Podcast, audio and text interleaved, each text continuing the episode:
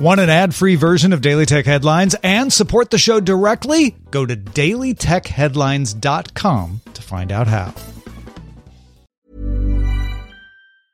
A lot can happen in three years, like a chatbot may be your new best friend. But what won't change? Needing health insurance. United Healthcare Tri Term Medical Plans, underwritten by Golden Rule Insurance Company, offer flexible, budget friendly coverage that lasts nearly three years in some states. Learn more at uh1.com. My business used to be weighed down by the complexities of in person payments. Then, Stripe Tap to Pay on iPhone came along and changed everything. With Stripe, I streamlined my payment process effortlessly. No more juggling different methods. Just a simple tap on my iPhone and transactions are complete. What's truly remarkable is how Stripe caters to all my customers' preferences. Whether they're using cards, Apple Pay, or other digital wallets, Stripe ensures a smooth checkout experience every time. Setting up Stripe was a breeze, taking just minutes to get up and running. From local markets to global retailers, Stripe helped me expand my reach and grow my business with ease. To learn how Tap to Pay on iPhone and Stripe can help grow your revenue and reach, visit stripe.com slash tap iPhone. These are the Daily Tech headlines for Monday, September 28th, 2020. I'm Rich Stroffolino. Westminster Magistrates Court Judge Tan Ikram granted Uber an 18 month license to operate in London. Transport for London had previously declined to renew Uber's license to operate in the city, citing flaws in Uber's system that allowed for unauthorized and misidentified drivers to pick up passengers in at least 14,000 rides. In the decision, Judge Ikram stated that he had sufficient confidence Uber no longer poses a risk to public safety. The U.S. Department of Commerce reportedly sent letters to customers of China's biggest chipmaker, SMIC, warning that the company would need to apply for an export license from the department.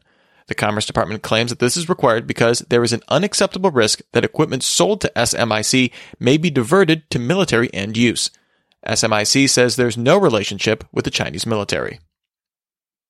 TikTok's Australian executive told Australia's Select Committee on Foreign Interference through Social Media that it would let the government review TikTok's code. Government personnel could review TikTok's algorithm and test its source code at a Transparency and Accountability Center in Los Angeles or Washington in the U.S. As part of its first major redesign in four years, LinkedIn is rolling out its version of ephemeral stories in the US and Canada, letting users post a series of photos, videos, and text that can be viewed for 24 hours. LinkedIn will now also integrate with video call providers with its Messenger, with support for Zoom, BlueJeans, and Microsoft Teams. The site is also adding the ability to recall, delete, and edit messages, react to messages with emojis, and a tool to flag inappropriate messages. LinkedIn is also overhauling its search, which will now surface jobs, courses, events, and other content, in addition to just people and companies. Sky News reports that days after Airbus announced it plans to convert its fleet to hydrogen power, a company called Zero Avia has completed the world's first commercial hydrogen powered zero emission flight after taking off from an airfield in Bedfordshire, England.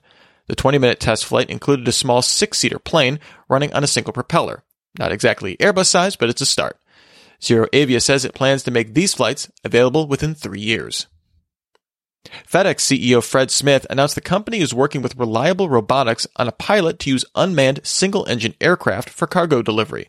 The pilot will use a modified single engine Cessna 208 with the goal of providing service to extremely remote or uninhabited areas of FedEx's delivery network. Smith said the company is not looking to replace its current aircraft fleet, with autonomous alternatives being decades off. FedEx has previously partnered with Wing Aviation to test drone deliveries.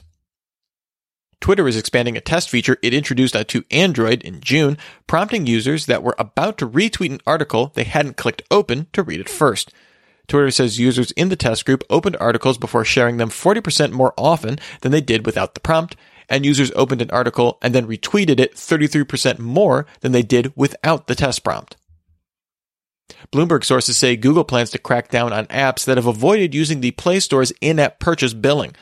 Updated guidelines are expected as early as this week that clarify most apps need to use Google's billing for in app content downloads, game upgrades, and subscriptions. Google takes 30% of such purchases. The requirement has existed, but major developers like Netflix and Spotify don't use it. Google removed Epic for blatantly circumventing Google billing, but turned a blind eye to others. Google will give developers time to update their apps to come into compliance. The Beijing based Sina Corp, which operates the Chinese microblogging platform Weibo, agreed to a deal to take the company private. The effort was led by an offer from New Wave Holdings Limited, which submitted a proposal in July to take Sina private at $41 a share, eventually agreeing to a $2.59 billion deal at $43.30 a share. Sina initially went public on the NASDAQ in 2000. Dell announced updates to its XPS 13, XPS 13 Developer Edition, and XPS 13 2 in 1 laptops, adding Intel's 11th generation Tiger Lake processors. These laptops are also the first to carry Intel's Evo certification, which requires them to support fast charging, get at least 9 hours of battery life on a charge, and wake up from sleep in under 1 second. All three laptops now come with Thunderbolt 4 ports and up to 32 gigabytes of faster LPDDR4X memory. The XPS 13 2-in-1 offers an IR camera with Windows Hello support, with both the 2-in-1 and standard XPS 13 offering Intel's Xe graphics as well. The developer edition, meanwhile, runs Ubuntu 20.4 LTS, offers an updated Infinity Edge Full HD display, and Dell claims a maximum battery life of up to 19 hours. The laptops go on sale in the US and Canada on September 30th, the XPS 13 starts at $999, the 2 in 1 at $1,249, and no pricing was announced for the developer edition. And finally, Roku announced the Stream Bar, a 14 inch soundbar that runs Roku's OS, capable of streaming 4K and HDR content. Similar to Roku's smart soundbar, the Stream Bar can be paired with Roku's wireless speakers and subwoofer for a surround sound setup. The Stream Bar costs $129.99, shipping in mid October.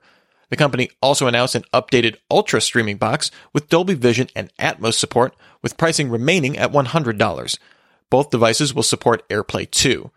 Roku also announced plans to bring its free ad-supported on-demand streaming Roku channel to iOS and Android, previously only available on Roku streaming devices. The Roku channel will itself launch live linear TV offerings on September 29th, with channels including Ven, The Craftistry from Studio 71, HappyKids.tv, iFood.tv, The Lego Channel, Maverick Black Cinema, and MovieSphere. All of our favorites. For more discussion of the tech news of the day, remember to subscribe to Daily Tech News Show at dailytechnewsshow.com. And remember to rate and review Daily Tech headlines wherever you get your podcasts. Thanks for listening. We'll talk to you next time. And from all of us here at Daily Tech Headlines, remember, have a super sparkly day. My business used to be weighed down by the complexities of in person payments. Then, Stripe Tap to Pay on iPhone came along and changed everything. With Stripe, I streamlined my payment process effortlessly. No more juggling different methods, just a simple tap on my iPhone, and transactions are complete. What's truly remarkable is how Stripe caters to all my customers' preferences. Whether they're using cards, Apple Pay, or other digital wallets, Stripe ensures a smooth checkout experience every time. Setting up Stripe was a breeze, taking just minutes to get up and running. From local markets to global retailers, Stripe helped me expand my reach and grow my business with ease. To learn how Tap to Pay on iPhone and Stripe can help grow your revenue and reach, visit stripe.com/tapiphone.